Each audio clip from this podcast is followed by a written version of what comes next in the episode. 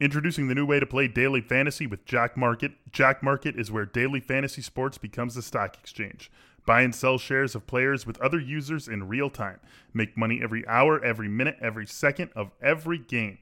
Daily contests are live for NBA and PGA, and NFL joins those two right now in week one. Take control of your fantasy sports experience and download Jock MKT now in the App Store. Android coming soon.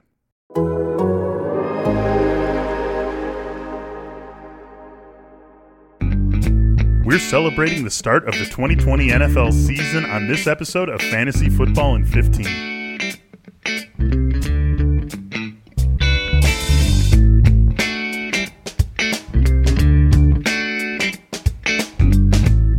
Hello, everyone, and welcome into Fantasy Football in 15 here at The Athletic for Thursday, September 10th, or as I like to call it, opening day for the NFL season in 2020. Kansas City Chiefs, Houston Texans, tonight, Thursday Night Football, the day that we have been waiting for for a very, very long time. Now, I am Michael Beller, joined by Derek VanRiper, DVR football, NFL football, that is, back in our lives tonight. Yeah, banner raising night in Kansas City. I've been to one of those before at Lambeau Field, and it's Oh, an absolute showing off a little bit. blast. Eh, showing off a little bit, but I got lucky. That was actually a year I fell into some tickets because my father-in-law had hip surgery. He's fine, by the way. That was several years ago. He made a like a decade ago. I assume this is the the Rodgers over the Steelers Super Bowl. Yeah, and they played the Saints in the opener, and I think they won on a goal line stand on the last play. Yeah, that's uh, that's a great game to go to.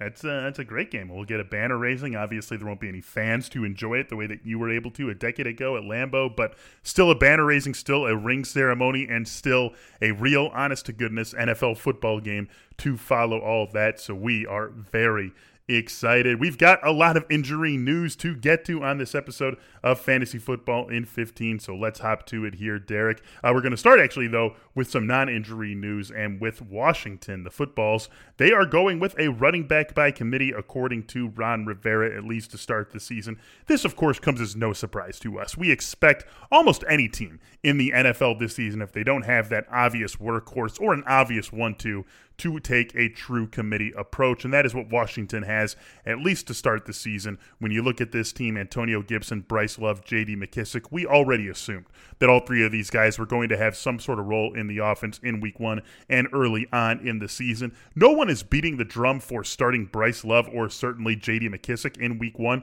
but people are beating the drum for Antonio Gibson as a potential starter. Washington, a five and a half point underdog at home against the Philadelphia Eagles in week one. How do you feel about starting Antonio Gibson this week, Derek? I'm okay with it. I actually don't have that decision to make for myself in any leagues, and I think I'm so underwhelmed by Barber and McKissick. I think McKissick's a nice pass catching option, but there's not much more than that there. I think Bryce Love is ultimately the greatest threat to Antonio Gibson's value over the course of the season. Uh, the news is not surprising. I know our, our friend Jake Ciely uh, had Antonio Gibson near the top 25 among running backs once Adrian Peterson was released. I'm probably a little lower on Gibson than that in the short term just because we're talking about a guy who's learning two positions, might be a guy that's really explosive for Washington, but he does it with a very limited number of touches. So, uh, a risky flex play, I think, in week one, but with an up arrow, of course, with that backfield being a little less crowded now than it was about a week ago.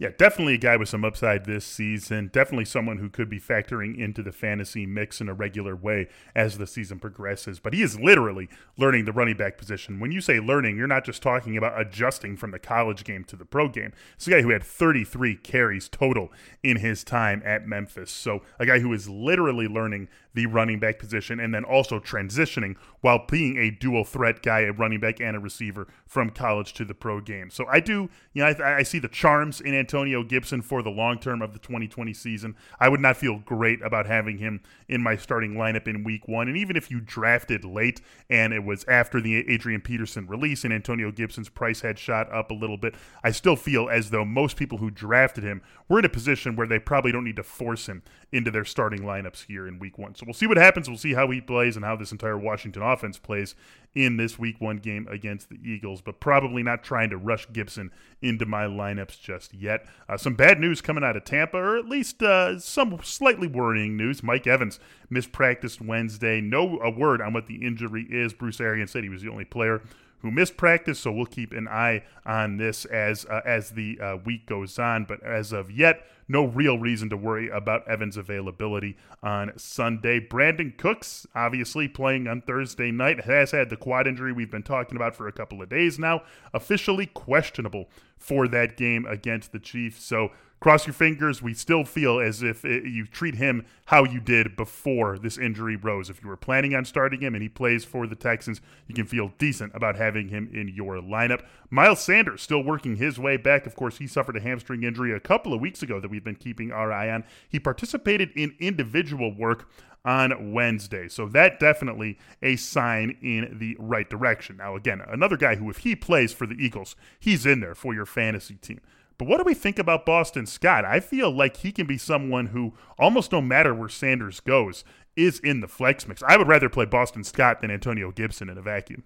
Wow, that's interesting. I think I'd rather play Gibson. I think there's just more ways for Gibson to be involved, assuming that Sanders plays in some capacity, because we've talked about Miles Sanders as a guy that really should take over the Eagles' backfield. I think the one thing that works in Boston Scott's favor. You're looking at a Philadelphia team that's favored by five and a half against Washington. So if the Eagles are protecting a lead, maybe they ease up on Miles Sanders' workload a bit, and Boston Scott is a little bit busier than usual. But generally, if both of these guys are healthy, I like Scott more in situations where the Eagles are an underdog and might be in a position to throw it mm-hmm. a lot more. Yeah, I think that with uh, the reason why I like Scott better is because even if Sanders does play, we have good reason to believe he's not going to be fully himself, either in terms of effectiveness or the workload that we expect for him with this hamstring injury hampering him over the last couple of weeks of training camp and into week one prep. So I think we could see a little bit more, a little bit larger of a role than we can expect most weeks for Boston Scott. And if this does play to script, if this is a game that the Eagles are able to cover the five and a half and win relatively comfortably, even though that doesn't necessarily play to Boston Scott's strengths when we think of what his role is in the offense, if it goes that way, got to think that the Eagles offense has had itself a pretty nice afternoon. And with some of the wide receiver injuries on that team that we're going to talk about a little later, does seem like Boston Scott can have a larger role in the passing game uh, this week against Washington. A couple of injuries in Miami, a trio, in fact, of pass catchers, all limited in practice on Wednesday. The three big ones DeVante Parker, Preston Williams, and Mike Gesicki. Same deal here as with Mike Evans. No reason to think any of these guys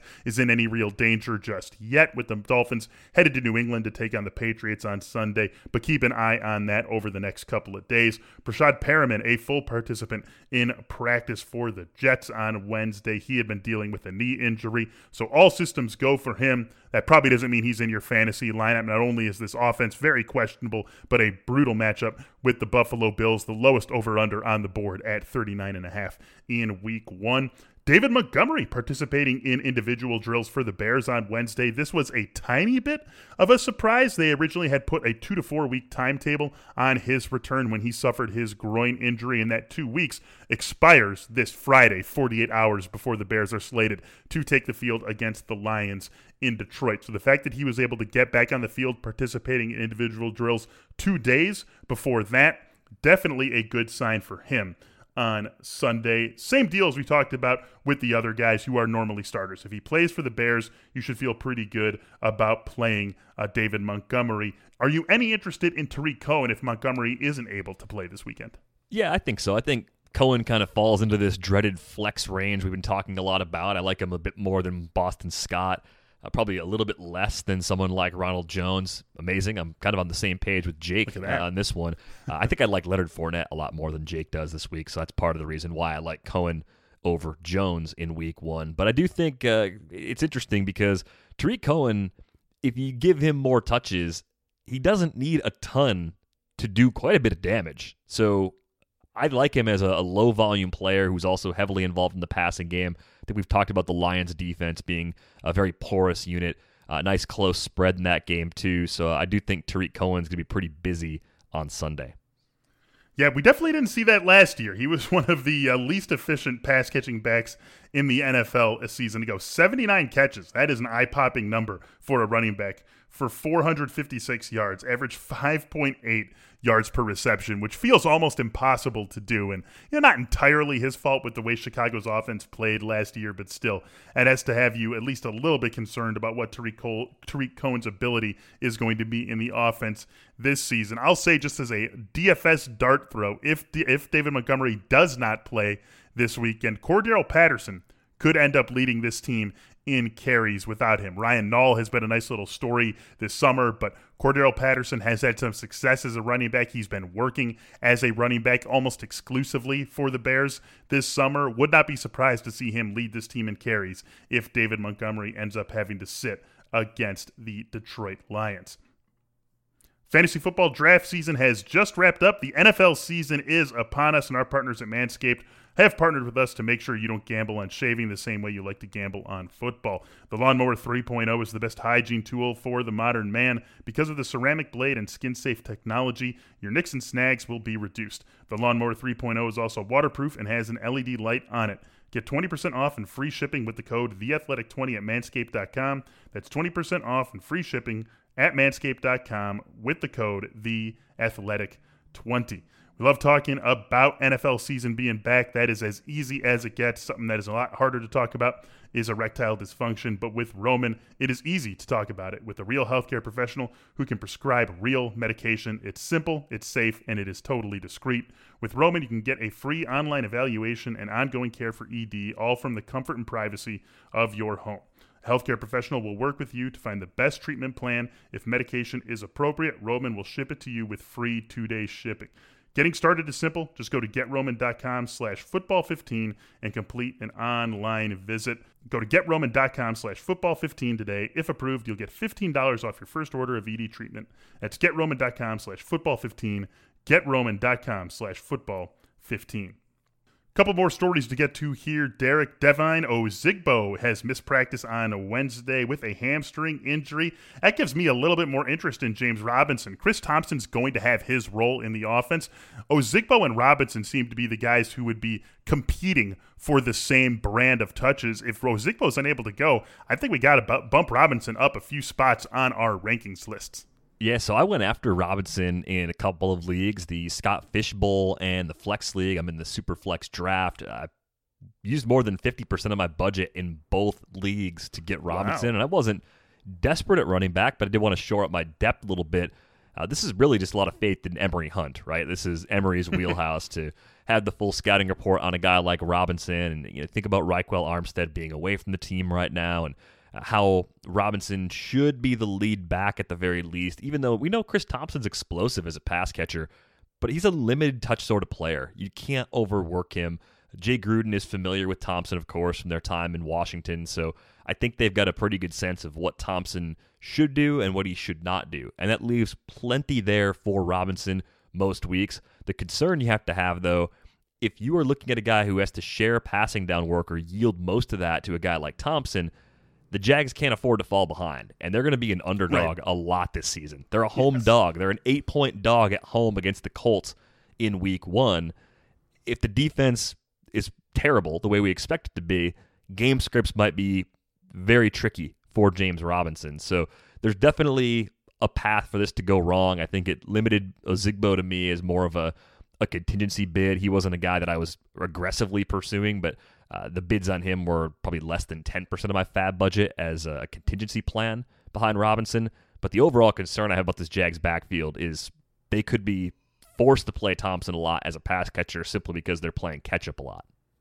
Yeah, there is a limited ceiling here, and it starts right away. I mean, you know, being an eight point dog at home, a lot of bad teams are going to have that happen to them through the course of the season. But right off the bat, week one against a Colts team that we expect to be good, and no one will be surprised to see win the AFC South. But it's not like we're talking about being an eight point dog to the Ravens or to the Chiefs or to the Saints or to someone like that. So there could be a lot of negative game script in James Robinson's future, even though I say I'm bumping him up my rankings list, and I am certainly if Ozigbo is unable to play.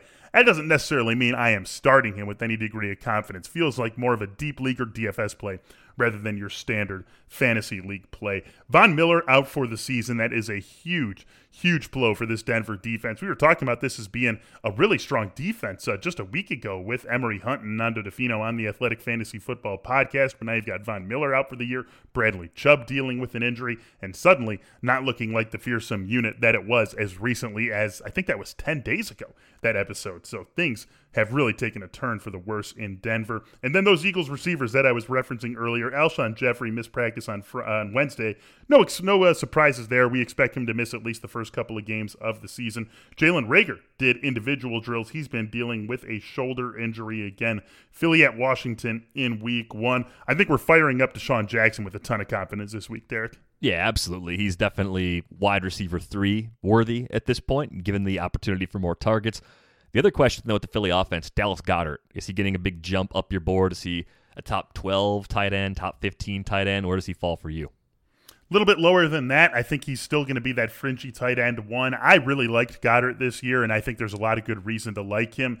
It's just hard to get behind a tight end who isn't even the number one tight end on his own team. And I like Goedert. I really thought he was a nice late round target, but he's going to need to take away a lot of targets that went to the receivers last year because I don't think Zach Ertz has given anything up. And between Miles Sanders and Boston Scott, I don't think the running back group is giving anything up in that offense either. So he's going to have to siphon away some targets that went to the wide receivers to be a consistent fantasy option this season. All right, Derek, there it is. Our first regular season episode, or our first episode of the season, uh, it, when there is going to be football played later that day. That is as exciting as it gets, my friend. That's going to do it for this episode of Fantasy Football in 15. If you are not yet an athletic subscriber, we have a hell of a deal for you. $1 per month. You can get yourself a subscription if you go to theathletic.com slash football in 15. For DVR, I am Michael Beller. Fantasy Football in 15 will be back with you on Friday. Until then, thanks for listening and enjoy the game.